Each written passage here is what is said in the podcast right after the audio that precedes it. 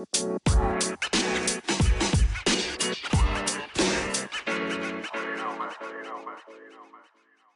right, what up? What up? Let's get it started. These are the quick slants. I appreciate the support as always. You can go follow me on Twitter. You guys know the drill at Stephen underscore Springs. Go follow my co-host of the We Got Next podcast, Christian Hayes. Shout out to Christian. He is at AO Shifty on Twitter. Go follow the We Got Next podcast, which is at We underscore Got Next. Like and subscribe to us on YouTube. Follow us on Spotify. Go follow the Quick Slants on Twitter, which is at the Quick Slants. All right, want to start again this week with a little tidbit from the James Franklin weekly press conference on Tuesday.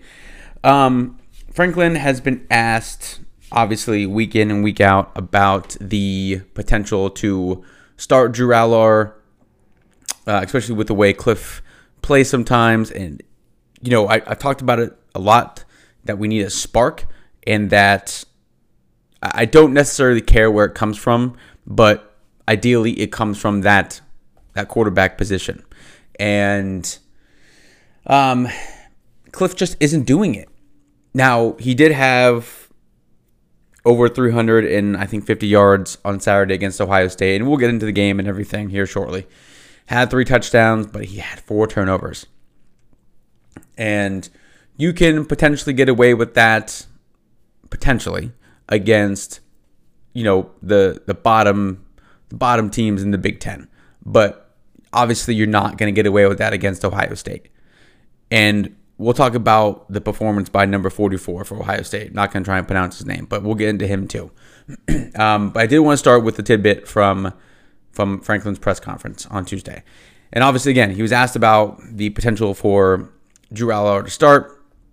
And usually he says, you know, Sean has earned the right to be the starter and he kind of just leaves it at that. He never he never says that Sean is going to be the starter. He never he never says that directly, and he never really answers questions directly. I feel like he gives an answer, but it might not be the answer that we all look for. And coaches, you know, every coach does that. So um, Franklin on the potential starting Drew Allar, he said, "quote It's not a decision that I make on my own. You can stop it right after that." Um, he goes on uh, I had a pretty good conversation with Mike Yurcich. I talked to Manny Diaz about it. Also mentioned that he talked to um, Danny O'Brien, former Maryland quarterback. Uh, I think he's one of the quarterback coaches. You know, most recently, obviously, played in, in, college football. So we talked to him, talked to Ken Whisenhunt. Um, he said, For us, we're going to look at who gives us the best chance to go 1 0 this week and go from there. End quote. There's a lot there. There is a lot to unpack there. Um, the fact that he did not say that Sean Clifford has earned the right to be the starter, or the fact that he didn't say anything along those lines or anything that he has said you know, previously when answering that question, I think tells you a lot. The fact that he said it's not a decision that I make on my own, he says, you know, these decisions, he doesn't like to try and be too close to it, likes to get everyone's opinion, talk to everybody, have the conversations, and make the best decision about who gives them the best chance to go 1 0 each week and then take it from there. But I had a pretty good conversation with Mike Yurcich. I Yurcich is the one who obviously coaches in is directly around Allar and quarterbacks every single day. He recruited him. I think him saying that, and it's not one of those things where I don't think it's you know Franklin knew he was going to get it. Obviously, he knows he knows it's coming every single week or every single day, probably. Someone's probably asking him about it every single day in some capacity. But he knows every Tuesday he's going to get this. And I don't think he rehearses it. I think he, he I think obviously to some degree he knows what he's going to say. He's very methodical and, and, meticulous with his answers and everything. He's not going to give you too much, and he's not going to he's not going to give the other team too much. Now, by him saying that, do I think that Drew Allar is going to be the starter on Saturday? I don't. Uh, but I do think that the leash on Sean Clifford, um, I don't think it exists anymore. I think that it, it could be either A, if the first drive or first couple drives don't go well, and Indiana is not that good.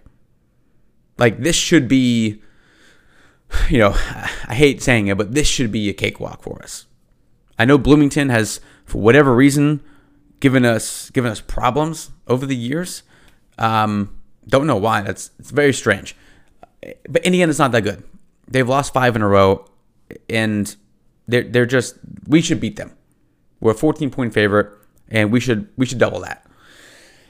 And I think it's one of those things where again the leash on Clifford does not exist anymore. But Franklin, to his credit for acknowledging this, is loyal to a fault, and we're we're we're well past that with Clifford. I don't think Allar starts on Saturday. I think he should. I think it's time. I think that the ideal situation is that you start Allar for the rest of the way. Clifford, I appreciate it. Appreciate all you've done, but no, we got we got to we got to move on. Um, you start Allar the rest of the way. We go 4 0 to finish the regular season, finish 10 and 2, go to a New Year's Six game, win that, 11 win season, probably end up in that, you know, 5 to 10 range in the final rankings. By the way, we're 15th right now to start the college football playoff rankings. Um, and when we finish 11 and 2, and our two losses are to when you know, one of those teams is going to make the playoffs, if, if, and, you know, unless they lose, but um, one of those two teams, Michigan, Ohio State, is going to lose. Our our two losses are to, you know, arguably two of the you know three, four best teams in the country. So we finished 11-2, New Year's Six win. Allar starts the rest of the way. Looks like the superstar that we all want him to be and all think he could be. And then, you know, we catapult into next year. That's the ideal situation. And I saw a poll the the other day that just made me mad. I, I understand the, the Twitter account that you know why they did this, just to kind of gauge things. But the the question was, would you rather go ten and two with with Clifford as the starter the rest of the way, go to a New Year's Six game, win that, you know, have Clifford right off to the sunset. Allar gets those minimum, you know, couple couple quarters in, in, in games like he has been when he does come in. Um, not, not not too many reps, but he gets them. Or we go nine and three with Allar as a starter the rest of the way, lose a game we shouldn't lose, which is probably going to be Maryland. People would would guess because they're the best team on our schedule remaining, and we end up in the Citrus Bowl or something like that, and you know finish ten and three or nine and four. I cannot believe that people voted for nine and three. Like, yes, I want to see Drew Allar start the rest of the way as much as everybody else does, but not at the cost of losing, especially losing to Maryland. Like, that's just stupid. Like, I'd much rather go ten and two, Clifford be the guy right off in the sunset, finish eleven and two with a New Year's Six win, and then catapult us into next year. And I think, again, ideally, I mentioned that Allar starts the rest of the way, looks amazing, all that kind of good stuff. Second ideal situation is that Clifford wakes up the rest of the way, doesn't disappoint us in certain games, and we can build that two score lead, three score lead early in the game, and then Allar can get in for, you know, most of the second and then the third and the fourth quarter. And hopefully we can put it away then and get the other guys in. So that would be the second ideal situation. But not at the cost of losing a game. I no, we're not we're not doing that. Not going down that road. Um also, I don't want to do this thing where if Allar comes in eh, or starts on Saturday, we'll just say he starts. I don't want to do this thing where let's say he goes, you know, 22 of 32 for 320 yards, three touchdowns, no picks, and looks phenomenal. Looks great. And we dominate Indiana, blah, blah, blah. I don't want to do this thing where we look back on that and be like, man, we should have had him in for Ohio State. We should have had him in for Michigan. Like, no, that's not, let's not do that because we're all, you know, already mentally unstable enough. So we don't need to go down that path. Um, so the quote is, is interesting. Franklin obviously doesn't give anybody much of a of insight to anything, whether it's the media, fans, or other teams, obviously. So, so there's that. So tickets, take it for what it's worth, and we'll find out come Saturday at 3:30 what's what's going on, what's going to happen. Um, just gotta wait and see, I guess. Just gotta wait and see. So Saturday slate. There are some good games this weekend. Um, the rankings do reflect the college football playoff rankings. Uh, starting at noon, as always, number two, Ohio State travels to take on Northwestern, 12 o'clock on ABC. Texas Tech takes on number seven TCU in Fort Worth, 12 o'clock on Fox. Number 17 North Carolina travels to Charlottesville to take on Virginia, 12 o'clock on the ACC network. Number 19 Tulane takes on Tulsa, 12 o'clock on ESPNU. Um, going down to the 3:30 hour, there's some other decent games in that in that 12 o'clock window, but nothing of uh, ranked teams. 3:30 hour, the game of the day and perhaps the game of the year until Ohio State, Michigan. Number one, Tennessee travels to Athens to take on number three, Georgia. 3:30 on CBS. Number eight, Oregon takes on Colorado. 3:30 on ESPN. Obviously, the boys are on ABC. 3:30. You have Michigan State taking on Illinois, number 16 ranked Illinois, 3:30 on the Big Ten Network. That is in Champaign. Number 18 Oklahoma State coming off their terrible, terrible loss to Kansas State. Last weekend they traveled to Lawrence to take on Kansas, 3:30 FS1. Number 20 Syracuse takes on Pitt, suck at Pitt, 3:30 on the ACC Network. That is in Pittsburgh. Number 25 UCF takes on Memphis, 3:30 on ESPN2. Going down to later hours, number six, Alabama travels to Baton Rouge to take on number 10, LSU, quietly number 10, LSU. 7 o'clock on ESPN. That should be a great game. Death Valley should be alive and well. Um, 24, Texas takes on Kansas State following that um, impressive win again over Oklahoma State. 7 o'clock on FS1. Clemson, another primetime game travels to South Bend to take on Notre Dame 7:30 on NBC and Peacock. That is number four, Clemson. Number five, Michigan travels to Piscataway to take on Rutgers 7:30 on the Big Ten Network. Um, Arizona travels to Utah to take on number 14 ranked Utah. Uh, 7:30 on the Pac-12 Network. Auburn, who does not have Bryan Harsin anymore, their head coach is now, well, interim head coach is um, Cadillac Williams, which is awesome to see. They travel to Starkville to take on Mississippi State, 7:30 ESPN2. Number 21, Wake Forest takes on number 22, NC State, 8 o'clock on the ACC Network. Not that anyone cares about this game anymore, but 7:30 ABC. Uh, Florida State travels to take on Miami. Uh, 9:30 on FS1. Number 12, UCLA takes on Arizona State. That is in Tempe. Going down to 10:30 ESPN. Cal takes on number 9 USC. And then obviously, we got the last game of the night. 10:30 on FS2. I didn't know that was a thing. Uh, Hawaii takes on Fresno State. Um, so just uh, going back to Saturday, that was tough, right? That was tough. Everything was good up until the final nine minutes and 26 seconds, and then somehow, some way, Ohio State scores 28 points in the final nine minutes and 26 seconds. That it was just it was just unbelievable. Just unbelievable. Um they they scored in a matter of like under 2 minutes I think it was. They had a three play like 70 yard drive which that you like you couldn't even blink quick enough and that drive was over. And then was the fumble and then the touchdown right after that.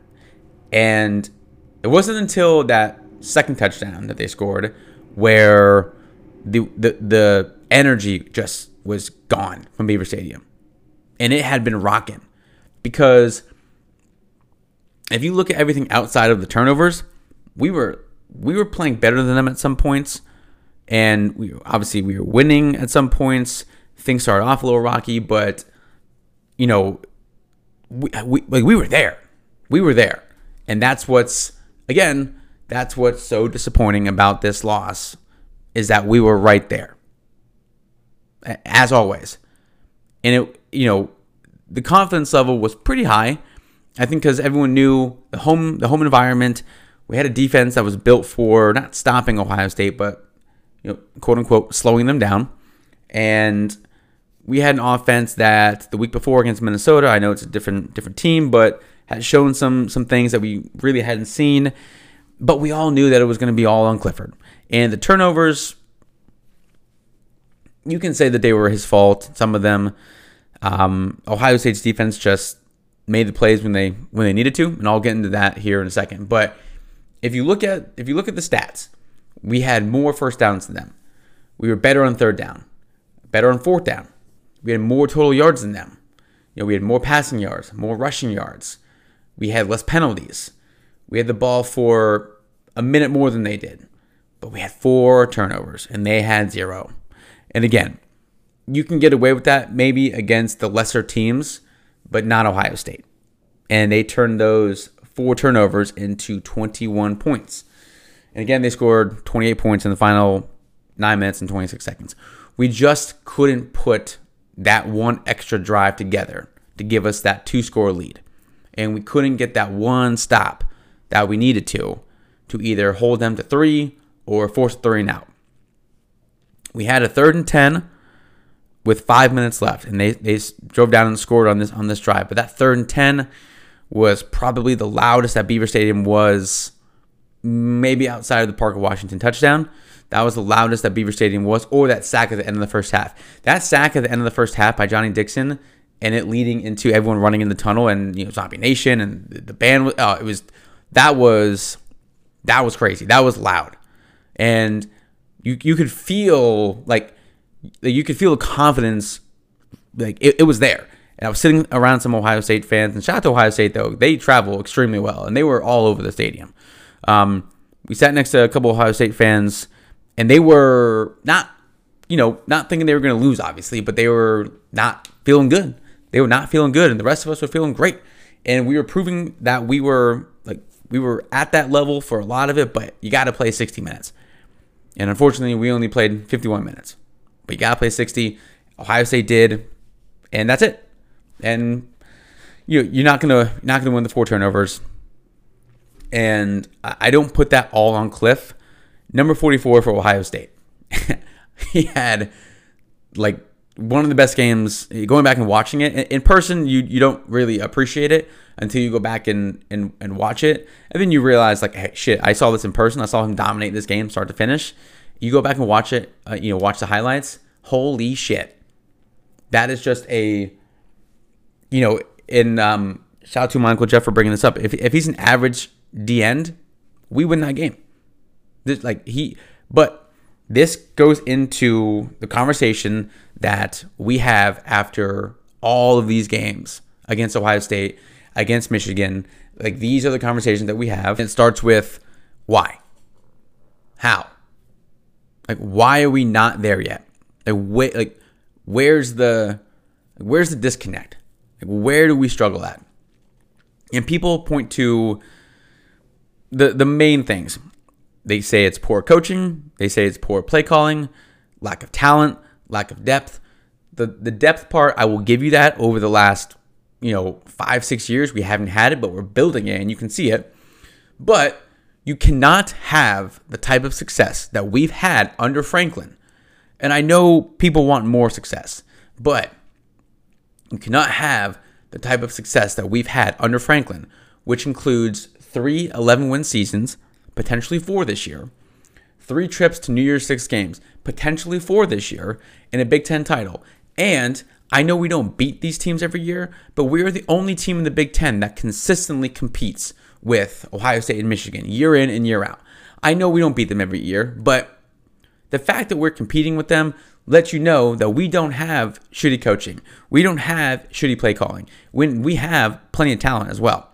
The biggest thing is it's that the gap in how much talent we have compared to these other teams. And we just don't have that kind of talent or that that much of it. Now, I'm not sitting here and saying that we don't have guys on our team that are, you know, good to great and sometimes elite. And we've had those guys over the years. Saquon Barkley, uh, Micah Parsons, we've, we've had those top tier college players, as is proven with the guys we have in the league. But if we have two or three of those guys on our team, two or three of those elite college players on our team on, on any given season on, on our roster. Ohio State, you know, and the teams like them, Georgia, Bama, Clemson, you know, all those teams that are consistently up there, they probably have five, six, seven of those elite college players, as is shown in the draft. The first couple rounds littered with those teams. They usually have that many guys. They might have, if we have two or three you know, on, on our entire roster, they might have two or three on both sides of the ball at the same time. That's just like that's just how it is. And you dive into a recruiting aspect of things. I follow recruiting as much as anybody that, that I know. And I, I hear the conversation all the time that stars don't matter. I get it because we've seen a ton of five star guys come in and flame out. Shit, Penn State's had a handful of those uh, over the last 15, 20 years. I get that no stars, one stars, two stars can turn into first round draft picks. Totally get that. But to say that it doesn't matter is I, I don't totally agree with that. If you take those five star high school players and they turn into five star college players, we see it every single year. Like it makes a significant difference. And they make the, the biggest impact because they are the best of the best for a reason. And then when they come into your program and become that, they bring in more of those guys. And we saw what happened in 2005. You bring in the five star guys, and I know Derrick Williams, I know uh, Justin King weren't what we maybe had hoped they were going to be at the time or what we thought they could do for the program on the field. Um, but they, in the following years, brought in more five stars, more top recruits. And they, they see the impact, and it, it just it's a domino effect, and we just don't get as many of those. Now, granted, I, I look, I know that we've taken some of the four star guys, like Saquon Barkley was a four star, and he turned into one of the best college players of the last ten years, probably. And we and we see what he's doing on Sundays, and we've had we've had a handful of those guys, um, but those five star guys are the best of the best for a reason. And when they come in and turn into five star college players, like th- those guys are the ones who make a significant, significant impact on your team. More so than because it happens more so than the two star, the three star guys. Because there's just more of them. There's, there's more talented guys at the top that can come in and be those talented guys at the top. So, um, I think it's we don't like it's not we don't we don't have a lack of talent. We have plenty of talent, and we've I think we've we've shown that over, over the recent years, and I feel good about the talent we have right now with the young guys, and then the talent that we have potentially coming in uh, with next year's recruiting class, and where those guys can potentially take us. I mean, we've seen the impact that they've made already this year. You know, speaking of you know guys like Kaytron Allen and Nick Singleton, those guys making a enormous impact. And speaking of enormous impact, seeing the highlights and watching the cut ups outside of Parker Washington, our best player was Olu Fashanu and the, I, I would say there's a very good chance he does not come back next year because if you put on the table what he did on on on Saturday against Ohio State's DNs, there is a a very good reason why he is looked at as uh, one of the top, if not the top, left tackle in um, in the draft coming up. Only 19 years old, which is crazy to believe that he's only 19 years old. So there's there's that little little thing. Um, the five things that I wrote down for last weekend um, did not um, did not come true. Uh, unlike Mich- uh, Minnesota, which was five check marks. Uh, bring CJ Stroud to the ground. I think we only had one sack, maybe, and that was at the end of the first half. Limit the damage done by the wide receivers. We did not do that. Marvin Harrison Jr. had 10 catches, 185 yards. He did not get in the end zone though, so there's there's that. Consistency by Cliff. I don't need to go into that one. More tight end receiver shots downfield. I think we took one um, tight end shot down the field, but obviously Parker Washington had himself a day. 11 catches, 179 yards, and a touchdown. Really hope that he can, can continue that uh, the final four or five games of the season and hold Ohio State to 30 points or under. They had 44, obviously 28 points in the fourth quarter helps that, but we scored 31 and I said that if we held them to that 27 30 point range, we could win the game. Now, scoring 28 points in in the fourth quarter that doesn't usually happen often and obviously it happened to us, but it is what it is. Uh, We were we were doing well in that aspect, but going back to what I said earlier, we just couldn't put that one extra drive together to make it a two score game, which was disappointing. So heading into the five things coming up against Indiana, we need a spark. I said that heading into Minnesota. I don't really care where where it comes from. I would love to see it in the form of the big plays, whether it's those big chunk plays that we were getting from Singleton early in the season, whether it's the downfield shots again. I feel like that's going to continue, whether it's Parker Washington or the tight ends. But I want to see some big plays down the field. I want to see those 20 plus yard plays um, really start to stack up against Indiana because their defense is not not great. This one, I wrote two things down. I want the defense to get um, consistent stops, and then I want the offense to put together consistent drives. I don't want to go, you know, one, you know, eight play, 65 yards and a touchdown, and the next play we go three and out, and then three and out, and then we put together another drive. I want consistency with that, and then the defensive side, I want to get consistent three and outs, big stops, get some turnovers. We didn't do that last week. We like you, you could tell that the wheels were the wheels were spinning at times, but we were stuck in stuck in the same in the same spot. So want to kind of see that pick up. Next thing, I think we'd all like to see this zero turnovers. Um, and then get some turnovers. Ohio State is a team that just doesn't turn the ball over, and usually we're pretty good about getting getting the ball. So I'd like to see some turnovers um, against Indiana. Next thing, better pass defense. I think Indiana's going to try and spread it out. They lost their number one receiver, but I think they're going to try and throw it all over the place. They did against Michigan, pretty successful. Uh, but Michigan obviously put the clamps on them. We gave up those three yard, four yard quick slants. Shout out to quick slants. But then the Ohio State receivers would turn them into eight yard gains and set up an easy second and one, third and one. So better pass defense.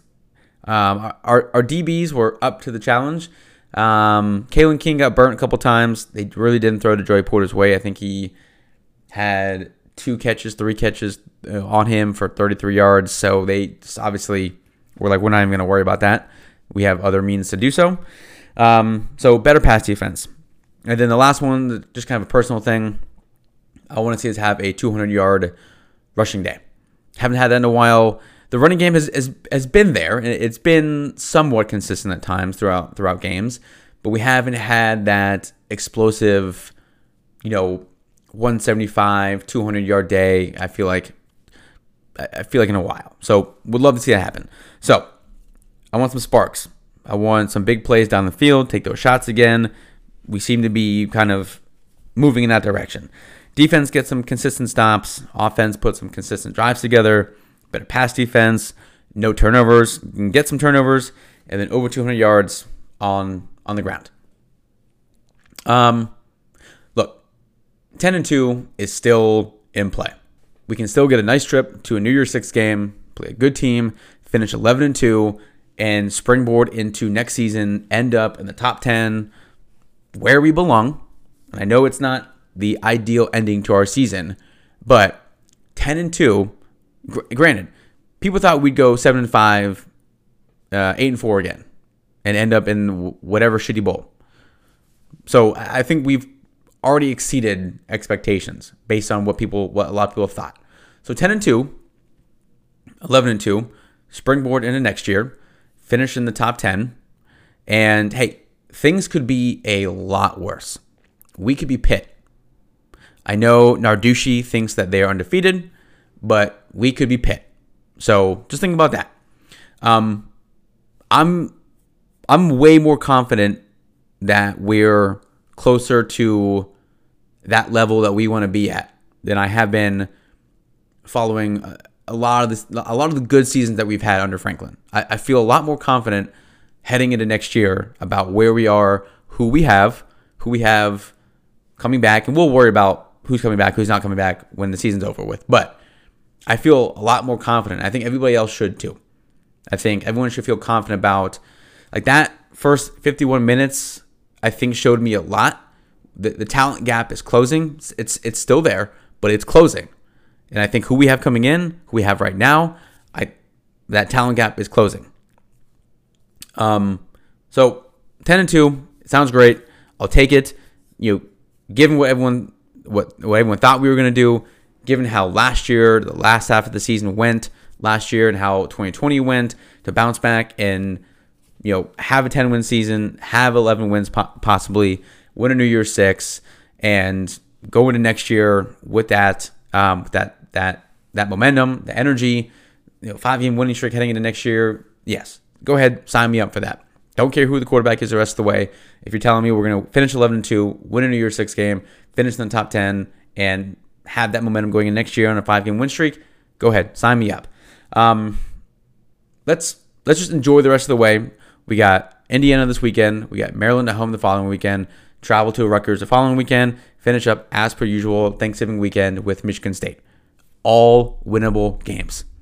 So let's go out, win those games, enjoy the final four games, enjoy a trip to New Year's Six games, and finish 11 2, ride that momentum, and let's do it next year.